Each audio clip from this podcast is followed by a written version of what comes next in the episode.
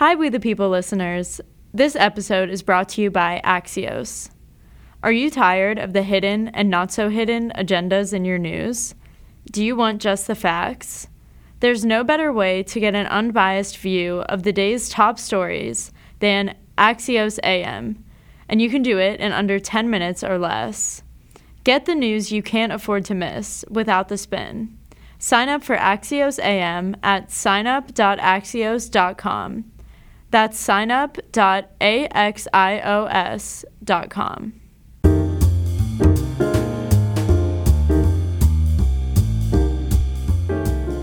I'm Jeffrey Rosen, President and CEO of the National Constitution Center, and welcome to We the People, a weekly show of constitutional debate.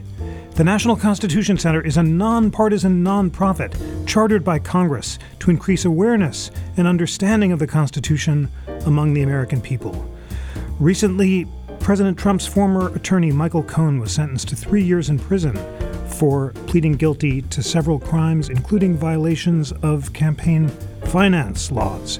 On today's podcast, we're going to discuss those campaign finance violations and their possible implications for President Trump. And joining us are two of America's leading election law and campaign finance experts, great friends of the We the People podcast, and I'm so honored to welcome both of you back. Rick Hasen is Chancellor's Professor of Law and Political Science at the University of California, Irvine. He was the founding co editor of the Election Law Journal and blogs at the Election Law Blog. Rick, thank you so much for joining. Great to be with you. Bradley Smith is chairman and founder of the Institute for Free Speech, the Josiah H. Blackmore II Shirley M. Nault designated professor of law at Capital University Law School and chairman of the Center for Competitive Politics. He served on the Federal Elections Commission from 2000 to 2005. Brad, welcome back. Thanks, Jeff. Pleasure. Okay, let's jump right in. Rick, uh, Michael Cohen recently pled guilty to violating the Federal Election Campaign Act of 1971. Tell us what he pled guilty to and what the implications are for President Trump's liability for similar charges. Sure. Well, first, it's important to note that he pled guilty to a number of different crimes, only uh, a couple of them related to campaign finance. And so he was sentenced to 36 months for the sum total of the criminal activity that he engaged in.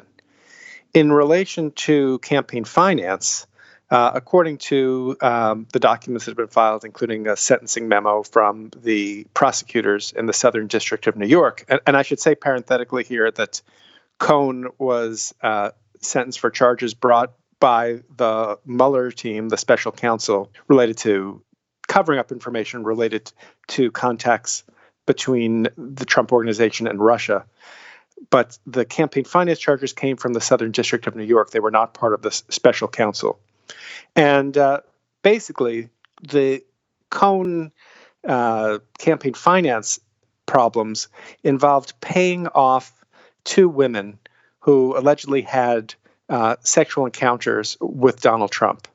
Uh, one of the payments was facilitated through the National Enquirer, a uh, tabloid magazine, which made a payment to a woman named Karen McDougal uh, to get her to sell her story exclusively to the uh, National Enquirer. And it was this idea of catch and kill. They would pay for the story and then never run it, and she would have an exclusive and never be able to run it again. Cohen had uh, assured the editor at the National Enquirer that they would be reimbursed for these payments. Then there was a separate payment uh, to Stormy Daniels. This is the one that's probably gotten more attention. For a long time, uh, Daniels had been seeking payment to keep quiet. Cohen didn't agree to make any payments, but then uh, around October 25th, 2016, just days before the election, when Stormy Daniels' lawyer indicated that she was about to give an exclusive interview to a media outlet, Cohen uh, agreed to a payment, took out a loan against the uh, against his home, created a limited liability corporation which paid about $130,000 to Daniels for her silence, and then uh, billed the Trump organization eventually to get this money back, along with a commission for legal and technical services in payments structured at monthly payments of, I think, $35,000 a month. Now, both of these were found to be campaign related payments, that is, payments that would not have been made but for the campaign. Under those circumstances, when you have a uh, someone making a payment for a campaign in coordination with the campaign, and the sentencing uh, documents say that this was done at the direction of and cooperation with uh, Donald Trump and with the campaign, and that would be an illegal in kind contribution from Cohen you could only give $2,700 to a campaign. This was much more than that. Just looking at the Stormy Daniels payment, that was $130,000. Uh, then you look at the fact that it was not a reported contribution. You look at the fact that uh, a corporation uh, may have been making the payments, uh, which would be an illegal corporate contribution. So you've got both excessive in kind contributions, corporate contributions, as well as unreported contributions and expenditures. Uh, and these were never uh, reported by the campaign uh, in any sense, I think, even through today. And so that's the basis for uh, the violations. When they're willful violations, when you willfully violate the campaign laws rather than simply inadvertently doing it, as campaigns do all the time by f- forgetting to file something on time or making a slight paperwork error. Those are handled civilly, but when you willfully evade the campaign finance laws, that can subject you to criminal liability, and that's the part of the reason that Cohen was sentenced to some prison time for his activities. Thank you very much for that clear and very helpful introduction. So, Brad, um, Rick has said that potential crimes uh, to which Cohen has pled guilty include unlawful contributions, failure to report transactions, and unlawful uh, corporate contributions. To what extent might the president be liable for similar offenses? He has tweeted that it was a simple private transaction, lawyer's liability if he made mistake, not me. Rick suggests that if the uh, violations were willful, they might raise criminal liability. Walk us through uh, the arguments for and against liability for President Trump on any of these issues. Sure. I mean, the basic, simple argument is that if Cohen did these things with Trump's knowledge and at his direction, which is what is are the what he's pled to, uh, then Trump would be involved in, a, in the same knowing and willful violations of the law, and potentially subject to criminal penalties. You've got a whole other issue whether you can indict a sitting president and so on, but let's just talk about the, the campaign finance violations. However, I will say that my view is that none of these things are, in fact, campaign finance uh, violations. And there's a fairly simple reason for that. Uh, they're not campaign expenses. and I think intuitively, you know, if we ask most people, do you think that paying hush money to a former mistress as a campaign expense, they would say no. But there's actually a basis for this in the statute, and I think it's the correct basis of the statute. The uh, prosecutor or the U.S. attorney is relying very heavily on language in the statute that says anything that's done for the purpose of influencing an election is an expenditure and therefore subject to all these rules. But in fact, we know that that's uh, that language is not to be taken literally. That is, all kinds of things are done for the purpose of influencing elections that are not campaign expenditures. And they go down to the most mundane things. When the candidate gets up in the morning and puts on his suit so he looks good on the campaign trail, that's that suit is not a campaign expenditure. When he drives into his office, his gas is not a campaign expenditure. Um, and we can get into more serious things. For example, if a businessman has many lawsuits pending against his uh, businesses or him personally, and that's that's not uncommon, or say a candidate uh, is in divorce proceedings, and uh, let's take the business example. He says, "Look, uh, I think these cases are have no merit, but I don't want them out there. I don't want the press jumping on them while I'm running for office and saying I'm a cold-hearted tycoon." So he tells his lawyer, "Settle those cases." Those those payments are not campaign finance uh, expenditures. They are not campaign expenditures. If they were, note they'd have to be paid with campaign money, and that's exactly what we don't want happening, which is uh, somebody using campaign funds to pay for personal expenses that arise from things outside of the campaign. And that's the same thing with, for example, the payments to Daniels and McDougal. The obligations arise from outside of the campaign, not from in the campaign.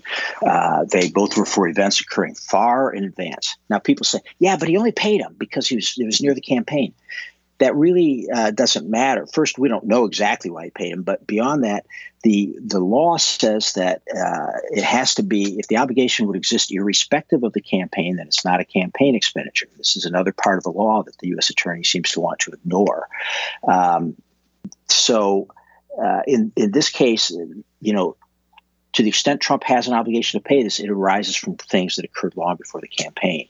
The definition of the law is intended to get at the things we think of as campaigning buying television ads, paying for bumper stickers, office space, hiring a campaign manager, getting phones for your staff, and that sort of thing.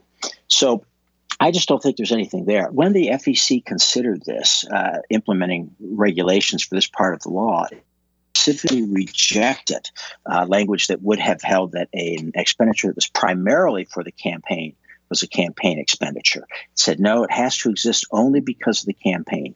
So, again, the underlying events here are not campaign related, and thus I, I don't think there's any uh, campaign liability here at all. I do stress I'm not talking about whether Michael Cohen had legal ethical duties as a lawyer, whether there's abuses of corporate trust, whether there might be ethical laws that are violated. There are also disclosure laws for political candidates. But purely from a campaign finance standpoint, uh, I don't see it. And I think that in the past, the FEC has not interpreted it this way. Uh, in the John Edwards case, uh, some years ago, John Edwards had supporters who paid a mistress of his for her uh, silence. Uh, he was not convicted in court, although he was indicted, but he was not convicted in court. And I know at that time, two uh, former, two other former FEC chairs, Scott Thomas and Don Lenhard, testified much with the understanding I'm offering today that this is simply, it may be unseemly, but it's not an illegal campaign expenditure. Rick, your response to Brad's uh, two points first, that the statute uh, does not consider campaign expenses, obligations that exist independently of the campaign, and secondly, the relevance of the Edwards case? Sure. So I do think that the Edwards case is an important precedent here because we do know that these same kinds of arguments were made before the trial in the Edwards case, and the court rejected them. The court said that, in fact, uh, if these payments were being made uh, because of, if think of kind of a, a but for test as we uh, use in tort law, would, would you have made these payments but for the campaign, uh, then these should be treated as campaign related.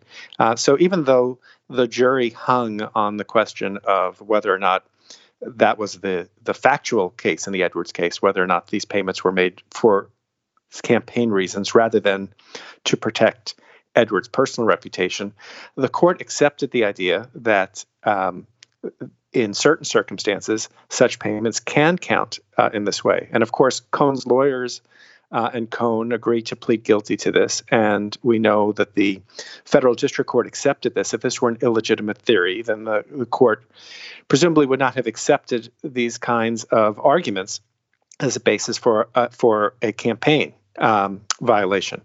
And we know that, uh, at least from what Cohen has pled guilty to, uh, that if you look at the timing of the Stormy Daniels payment, uh, there was no interest in making a payment to her until it was close to the election. The election was very uh, a very tight election at that point, October 25th, 2016, you know, just days before the presidential election.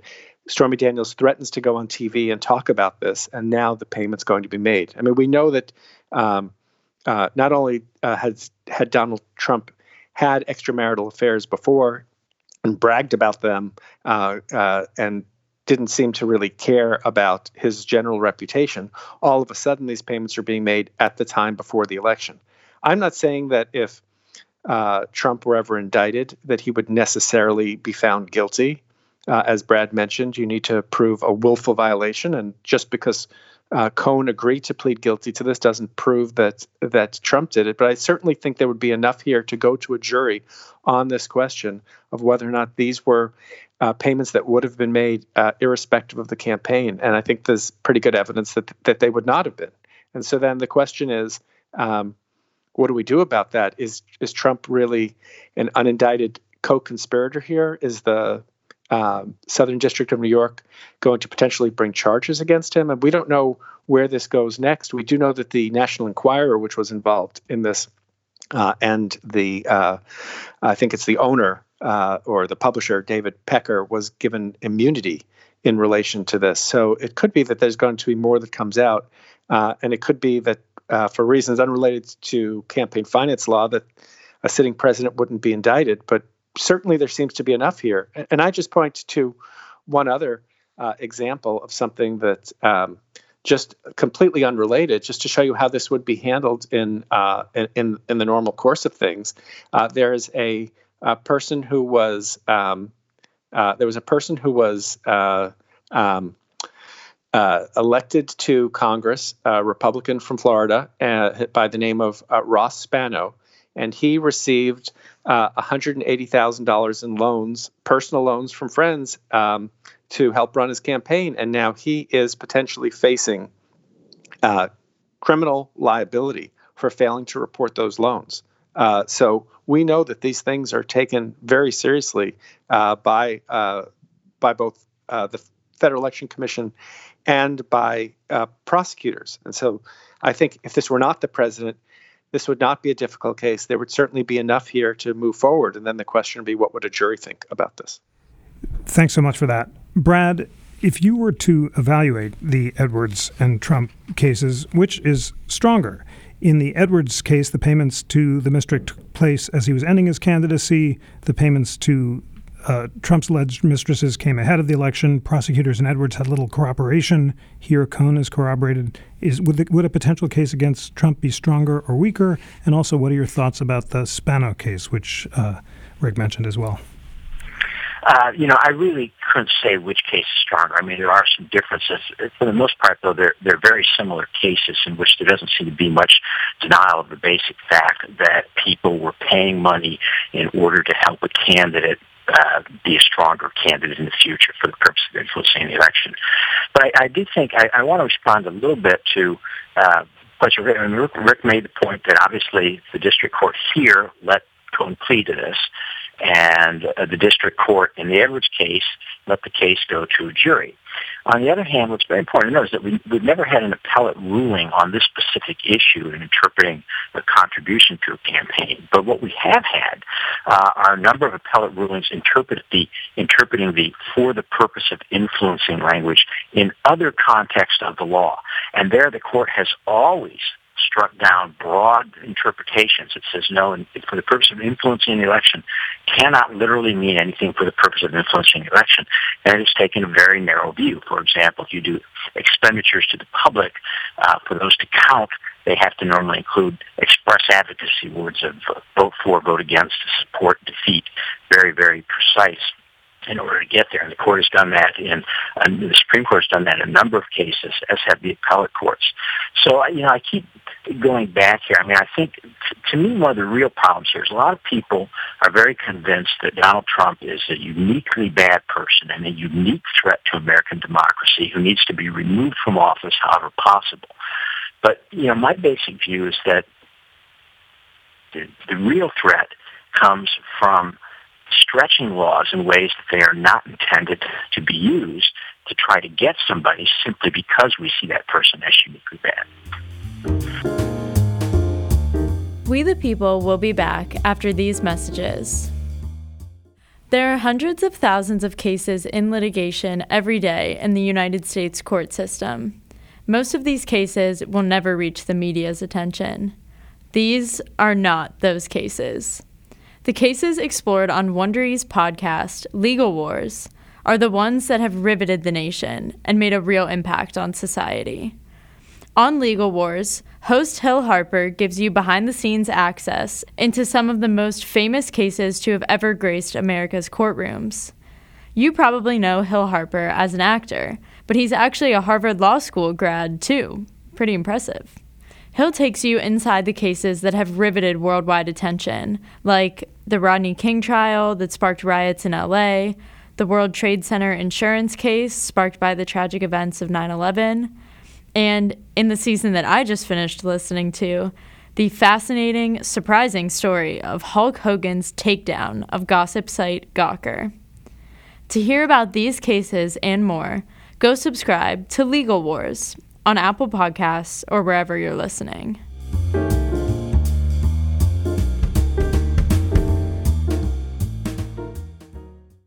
Rick, uh, response to the argument that the interpretation of uh, the law should be narrow rather than strict. Which way might the Supreme Court go on this, hypothetically? Uh, in the McDonnell case, they, they argued for a rather strict definition of corruption. And then put on the table, please, the case of Donald Trump Jr. and what his potential liability to campaign finance violations might be. Sure. So I do think that um, uh, there are reasons under the First Amendment, for example, for reading certain campaign finance provisions in a narrow way to make sure that we can have um, rigorous competitive elections. But but I do think that uh, given that we have the precedent of the Edwards prosecution, uh, which Trump himself had commented on at the time on Twitter and elsewhere. Um, it's it, it, was, it was pretty well established that these kinds of payments could be campaign uh, related uh, in appropriate circumstances, and I, I, don't think it would require a huge stretch of the law to say that if these payments were made only but for the campaign, that they are uh, expenses that would be reportable as campaign expenses and that you could not make an excessive contribution or an illegal personal loan uh, to uh, pay for them. Now, the Don Jr. situation, uh, which has been out of the news recently, but may come back up to the extent that the Mueller investigation goes there. Uh, this relates to a, a meeting uh, that took place uh, during the campaign at the Trump Tower, where uh, we don't know everything, but supposedly uh, dirt was being offered, information was being offered from representatives of the Russian government to the campaign. And the question there would be whether the um, provision of this information would count as a thing of value being given by a foreign entity to a campaign. That would be an illegal uh, foreign contribution to the campaign. It could potentially be um, an illegal foreign expenditure that the uh, uh, that Don Jr. and maybe Manafort and some others helped to facilitate.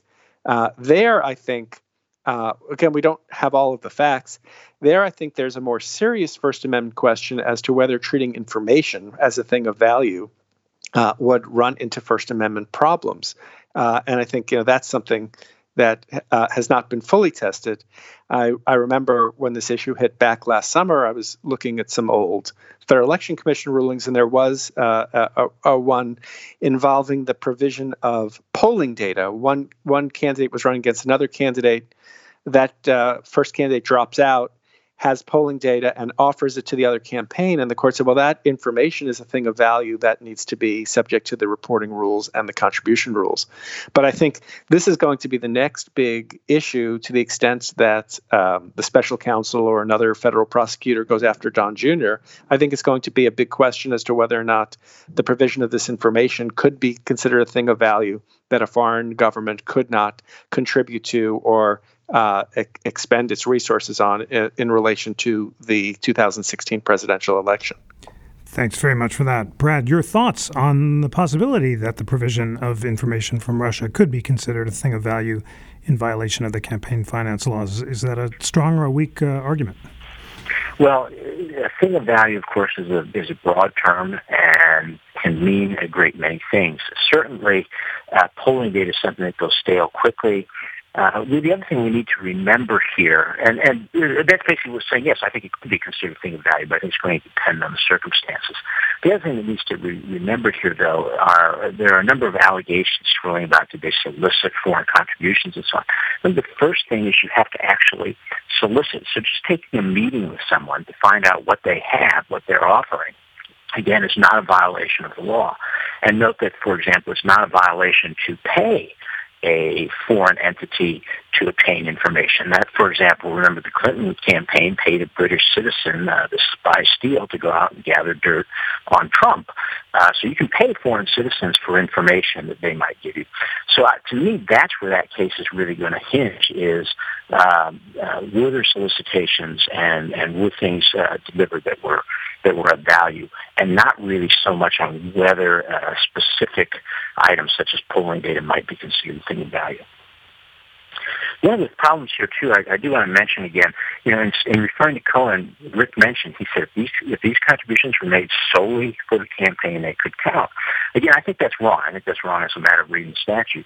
But I do think that even if we were to read the statute that way and say that it had to do with the intent of the spender or the donor rather than a, a more objective test, it should be noted that Cohen, in his testimony, in his sentencing memo, he says that the reason he made the payments were to prevent uh, uh, the uh, election narrative before the election, and and he puts an emphasis on this in the original, and because they would cause personal embarrassment to client one and his family. And that takes us back to this key point here that, you know, we're looking for things that exist because you're running for office.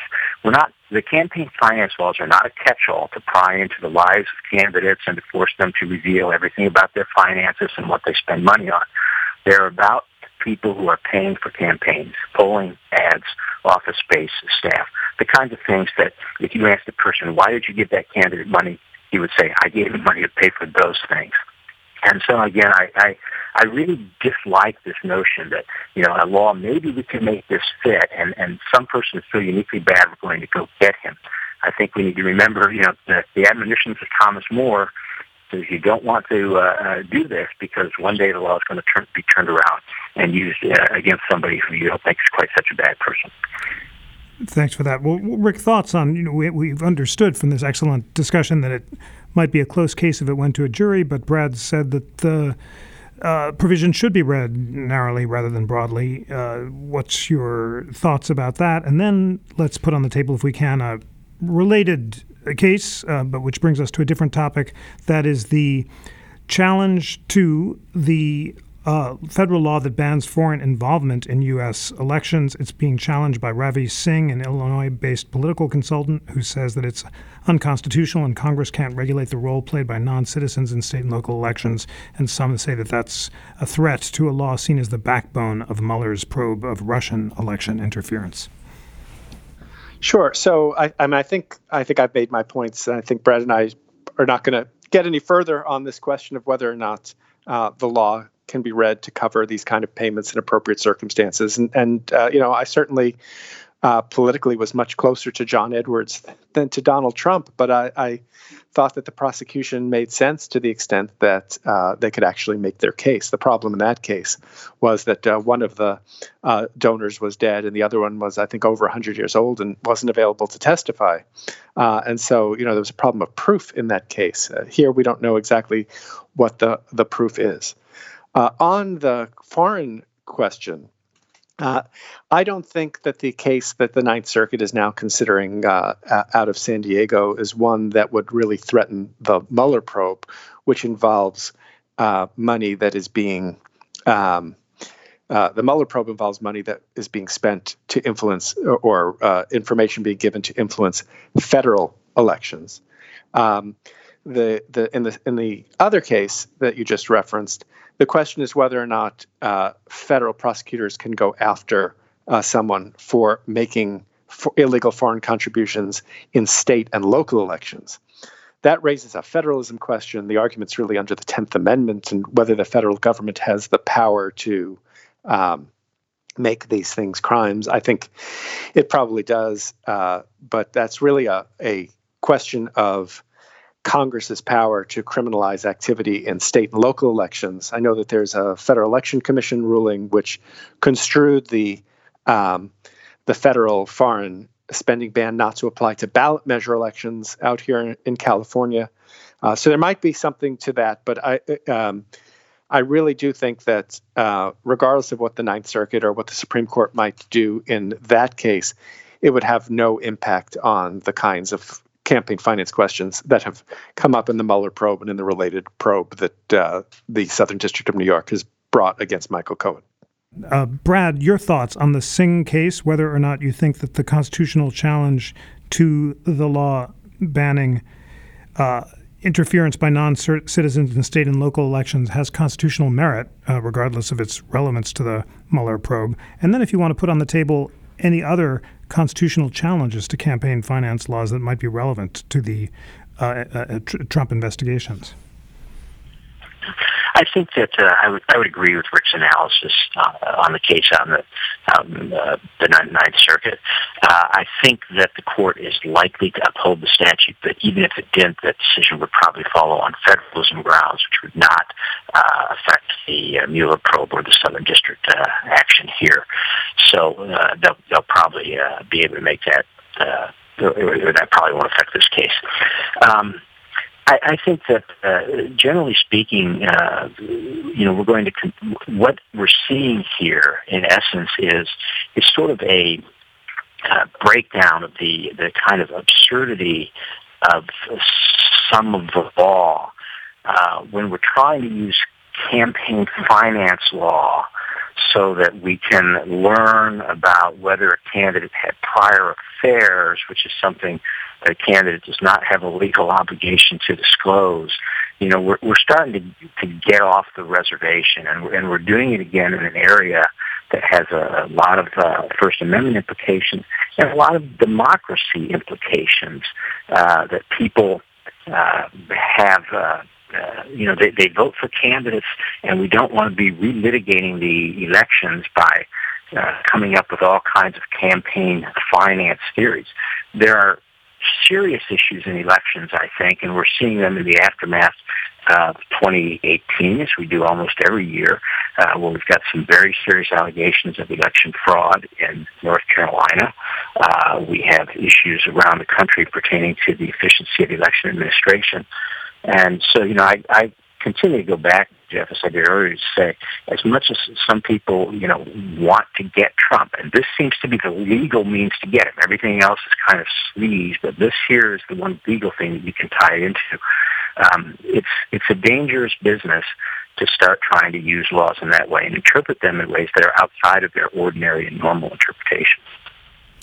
Thank you for that. Well, it is time for closing arguments in this excellent discussion. And Rick, the first one is to you. How serious are the allegations of campaign finance violations against President Trump, and how seriously should we, the people listeners, be concerned about them? Well, I, as I uh, said earlier, I, I certainly think that if Trump were not uh, the president and there weren't these complicating political and legal factors, that he would be subject to indictment for what he's done, and the question would be one that would be left to a jury. Um, in terms of how significant it is, I think I would leave the last word to the um, Southern District of New York prosecutors. I just want to read very briefly what they wrote about Cohen's activities in their sentencing memo. They said Cohen's commission of two campaign finance crimes on the eve of the 2016 election for president of the United States struck a blow to one of the core goals of the federal campaign finance laws transparency. While many Americans who desired a particular outcome to the election knocked on doors, toiled at phone banks, or found a number of other legal ways to make their voices heard, Cohen sought to influence the election from the shadows. He did so by orchestrating secret and illegal payments to silence two women who otherwise would not have made public their extramarital affairs with individual one, that's Trump. In the process, Cohen deceived the voting public by hiding alleged facts that he believed would have had a substantial effect on the election. And I think that's really what's at stake here and why this really does matter and is not just uh, a witch hunt, as the president might say. Thank you very much for that. Brad, last word to you. How serious are the campaign finance uh, violation allegations against President Trump, and how seriously should we, the people listeners, be concerned about them? Well, as I've indicated, as a campaign finance matter, I, I think there's nothing there. It's worth noting here again that, for example, had uh, President Trump paid these expenditures out of his campaign funds, and as the Clintons paid the British spy Steele, they just paid their legal uh, company called it legal fees. Trump probably could have done that and used campaign funds and paid this legal fees. That to me would be what, much worse. We don't want the president using his campaign funds to pay hush money for mistresses.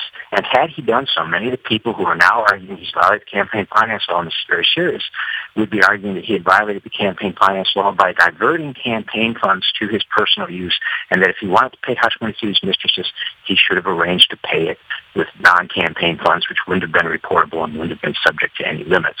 So I think that, you know, there's this little bit of a got you coming, well, we got you going, but we're going to get you attitude.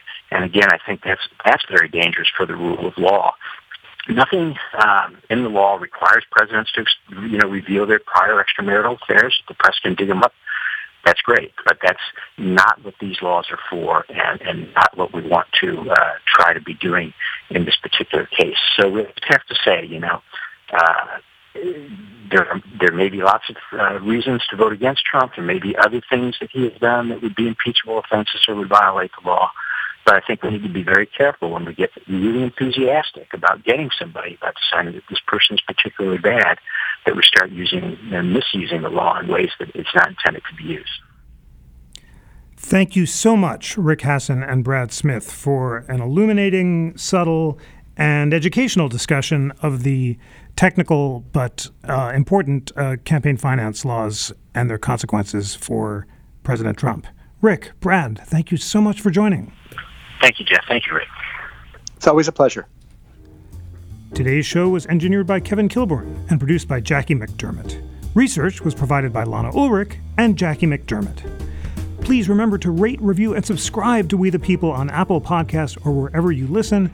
And check out our companion podcast, Live at America's Town Hall. That's the feed of all of our phenomenal town hall programs at the National Constitution Center and around the country that spread so much light about the constitutional issues at the center of national debate. And always, dear We the People listeners, remember, as you wake and as you sleep, that the National Constitution Center is a private nonprofit.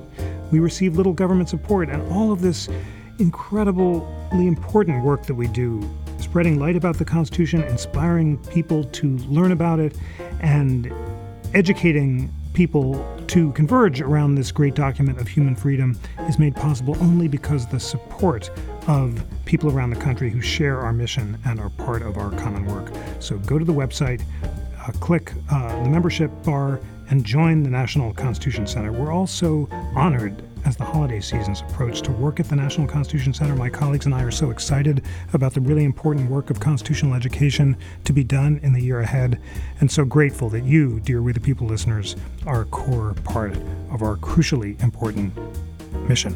So happy holidays, and on behalf of the National Constitution Center, I'm Jeffrey Rosen.